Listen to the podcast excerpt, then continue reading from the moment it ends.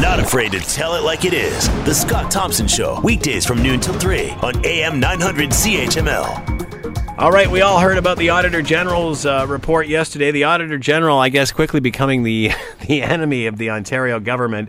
Uh, anytime the Ontario uh, Auditor General says anything negative in regard to the government, uh, they just say that they have the numbers wrong. We heard this again. Uh, we heard this a while back with the $37 billion. The Auditor General said that we overpaid, not invested unwisely, overpaid in green energy. Now we're finding out uh, about a year after the Ontario government said that we were well within the budget of the Pan Am Games and therefore paid out $5 million in bonuses. Now, the Auditor General says, uh, after her investigation, her report, that uh, they were $342 million over budget. Uh, again, is it just got to the point now? Oh, wow, 342 million. What's that? Come on. In the grand scheme of things, what's 342 million? And you know, it's hard to get good people nowadays. Have we just got to the point where eh, it's the norm? We don't care? And the bigger question, who do you who do you believe here? Do you believe our premier or do you believe our auditor general? Which one? Because I think in the end people want to know if it went over budget or if it went under budget. If we got bang for our buck. Let's bring in Ian Lee, Sprott School of Business, Carleton University. He's with us now. Good afternoon, Ian. How are you today? I'm doing just fine, Scott. You didn't get lost in that sinkhole out there, did you? No, no, I stayed away from it. good for you. Good for you. All right, we've heard so much about the Pan Am Games. Was this a good bang for Ontario's buck? Uh, I do not believe so. Um, on two different levels. Um, if you just want to deal with the the question of the um, of the uh, bonuses and so forth, I mean, by the way, I do trust the Auditor General. That's why there is an Auditor General of Canada to audit federal spending. That's why there is an Auditor General of Ontario. Um, and they are auditors, by the way. They are professional chartered accountants trained as auditors. And so, if and I'll say this generically, so I'm not picking on Premier Wynne. If any Auditor General in Canada says uh, d- determines something, and politicians of any political party disagree, I, I believe the Auditor General. They hmm. are trained professional accountants to audit the books. That's their job. Politicians are not professional auditors of books. So when it comes down to that, uh, uh, I, I trust the Auditor General. And her point was, and I, I found it very um, disturbing, was that they were the executives of the Pan Am game were supposed to get the bonus only if they came in on budget. Well, they did not come in on budget. They came in wildly over budget, and yet they still got their bonuses. And that's not the way bonuses are supposed to work in the public sector or the private sector. You're supposed to deliver. It's an incentive to make sure that you deliver performance. Well, what does it say when you uh, do you go over budget very significantly and they still give you your bonus? They're saying it really doesn't matter that you perform your job properly or not. And I don't think that's a good message for any organization, public sector or private sector, to deliver. Whose whose books are the bonuses based on, or should we have to wait, or should they have to wait? The government meaning uh, for the Auditor General's report before they pay bonuses. Well, that that's a good point. They could certainly build that into the contract uh, because it would be written up in the contract when the bonuses are due. So you can say uh, they're due sub uh, to the uh, sub, uh, once the auditor general has completed the audit, and that's not such a, that's not a crazy idea at all. That's an excellent idea because the internal management accounting systems, and I'm not suggesting anybody was cooking the books or anything, but the internal management accounting system of any organization, of your organization, of my university, are not the same um, records as uh, those of audit because there's very strict rules in audit, and I'm not going to go into the weeds, but suffice to say, there's strict rules about what expenses can be recognized and when you recognize expenses and revenues and so forth whereas internal management accounting is, systems are not subject to those very onerous and stringent rules. So you can actually have it may sound strange to someone who's not familiar with accounting, but you can actually have an internal set of books that are saying you made money or you broke even, and then the audit comes in and says, no, no, no, no, you didn't. So that that's quite conceivable. It doesn't mean that somebody was stealing. It just means that the uh, um, the management accounting system is not as rigorous uh, as uh, are the uh, um, uh, are the auditing rules, and Uh, that's why they should wait until the audit comes in before they decide to pay the bonus or not. Is that what happened here? Because a year ago, Ontario said, yeah, we were well within budget. Yeah, I am guessing. I mean, uh, well, I've got, we've got two possibilities, right? Either they they are deceiving and misleading us um, deliberately, or um, there was an honest mistake where the and I'm willing to give them the benefit of the doubt that their internal accounting system said, "Oh no, we uh, we broke even," and uh, then it turns out after uh, that they didn't. I mean, audit. I, I really want to emphasize that audit is much more rigorous than than the internal system. The internal systems are good in any organization, any large organization. They're pretty good, you know, but they're not as as as demanding. They're not the rules are not as demanding as they are for a uh, an actual audit. And uh, and so the fact that the auditor general has ruled, and, and of course she publishes her records, and, and all their records are transparent. Uh, I accept the uh, what the auditor general of Ontario found that they were over budget, and therefore they but the executive should not have been paid. That being said, how much weight do we put into the government's numbers then, whenever they release any? Oh, they uh, they should always be uh, taken with a grain of salt. And uh, I mean, I, I came from a bank years ago. I worked in a bank, uh, almost ten years in banking on the credit side, and we had a bias towards audited financial statements. Not it, it, not all companies must have their financial statements audited. If you're a private small business, you know, in, in downtown Toronto or downtown Hamilton or something, there's no requirement, uh, no legal requirement for you to be audited. If you're publicly traded on the Toronto Stock Exchange, you must be. And I know at the federal level, all crown corporations, government crown corporations like Export Development Corporation, Canada Mortgage and Housing, Canada Post, have audited financial statements because that's the that's the gold standard. When you hear the phrase audited financial statements, that's where the accountant signs on the line and says, "I certify, I certify that these books and these numbers are accurate." So you can't get a more rigorous standard than audited financial statements. Whereas government um, uh, internal management accounting uh, records are um, I'm not suggesting that they're deliberately cooking the books or anything. I'm just simply saying that they, they get them out fairly quickly and they're always subject to the final audit where final adjustments may have to be made. Is this excuse? Is that any excuse for going over budget? And should we be alarmed by 342 million over budget? Well, for me, it's not. I mean, the government of Ontario. I hate to say this because it makes it sound like I'm being trivial or flippant about the money, but the government of Ontario and uh, you know Ontario is a huge province, and the government of Ontario spends an awful lot of money. So, I mean, this is in the grand scheme of things, it's a small amount um, in, in percentage terms. But that there's no reason why we should become flippant or trivial, uh, trivialize the amounts of money. And for me, it's the larger issue.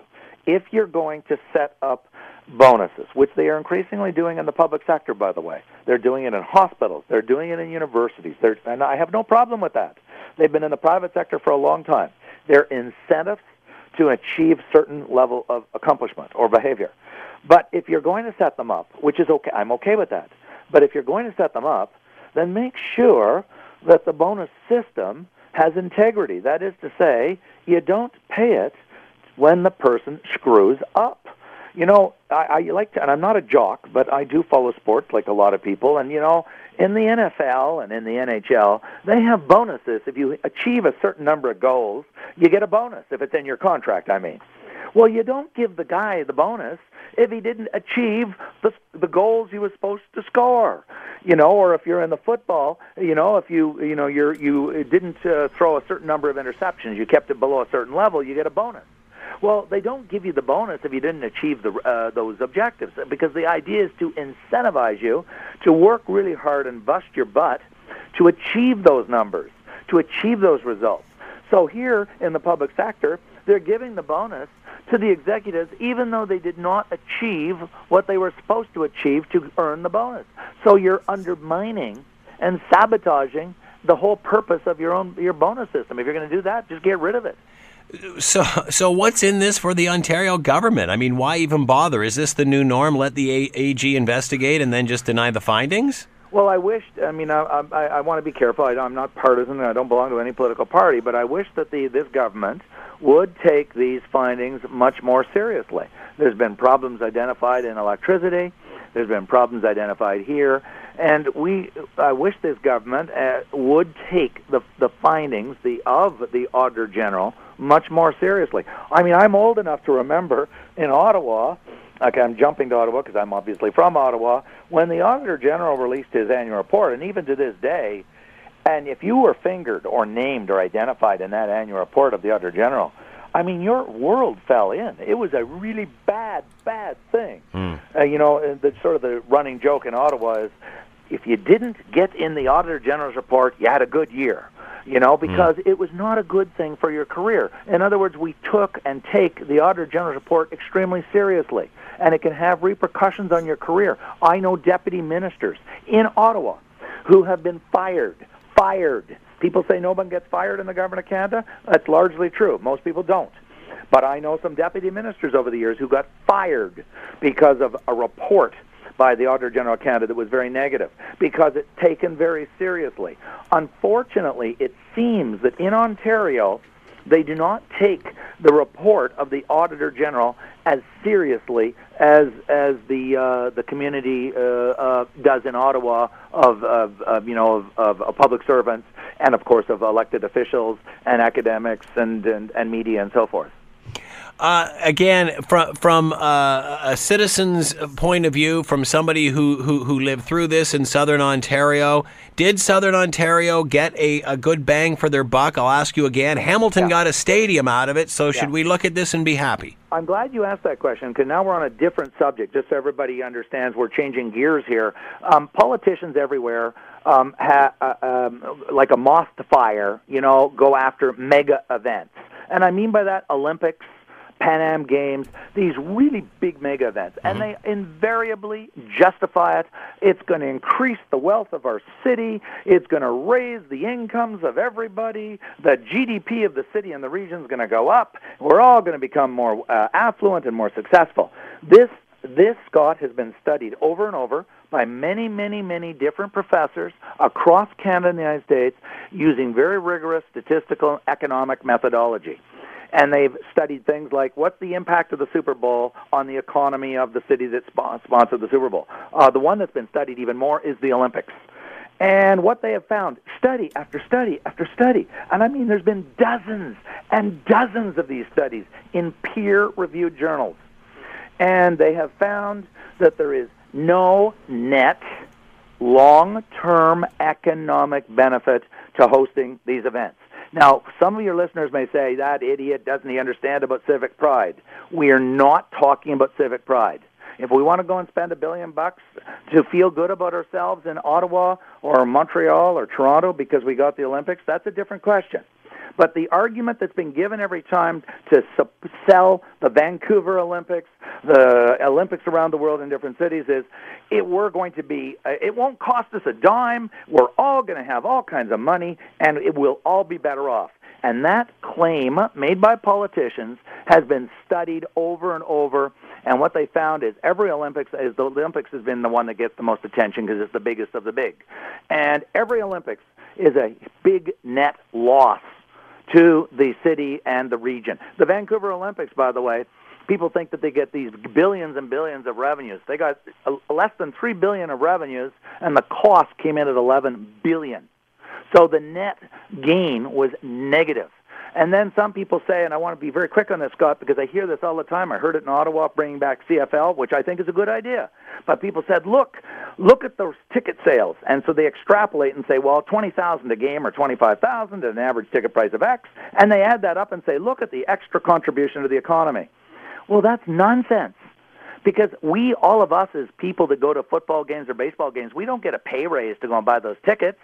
What happens is money I was going to spend going to the restaurant or to the Raptors or to some other sports event, I'm now going and spending on the other event. In other words, I'm just substituting my expenditure for one activity on another. But what the sports promoters and the politicians do is they take all these revenues from the ticket sales of the Olympics or the Pan Am Games and they say, look, at that's a net addition to the economy. No, no, no. All all of us are doing is just moving money from and spending it there on Pan Am Games tickets instead of going to a restaurant or going on a holiday or buying some T-shirts or whatever. So it does not cause a net increase.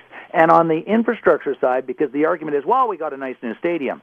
Again, this has been studied by economists, and what they found is governments don't spend more than they would have. All they do is take money from other budgets that were going to be spent on something else, maybe a park 10 miles down the road, and they take the money out of that budget to move it over to give you the new stadium that you're talking about, or the new velodrome, or the new arena. And so, again, all they're doing is shuffling the assets, shuffling the, shuffling the revenues around. It does not produce a growth in the overall incomes of that city or region, and it doesn't produce a net increase other than the annual average growth rate of the economy for the region. So the argument that these mega events are going to make you rich in that city that sponsors the mega event, it has been disproven in study after study. Sochi cost over $60 billion, and, and, and and they lost over $50 billion, the Russian Sochi Olympics. So the point is, is that we should, and the mayor of Toronto should be commended for being very leery about sponsoring some of these uh, mega events because the city ends up being a net loser.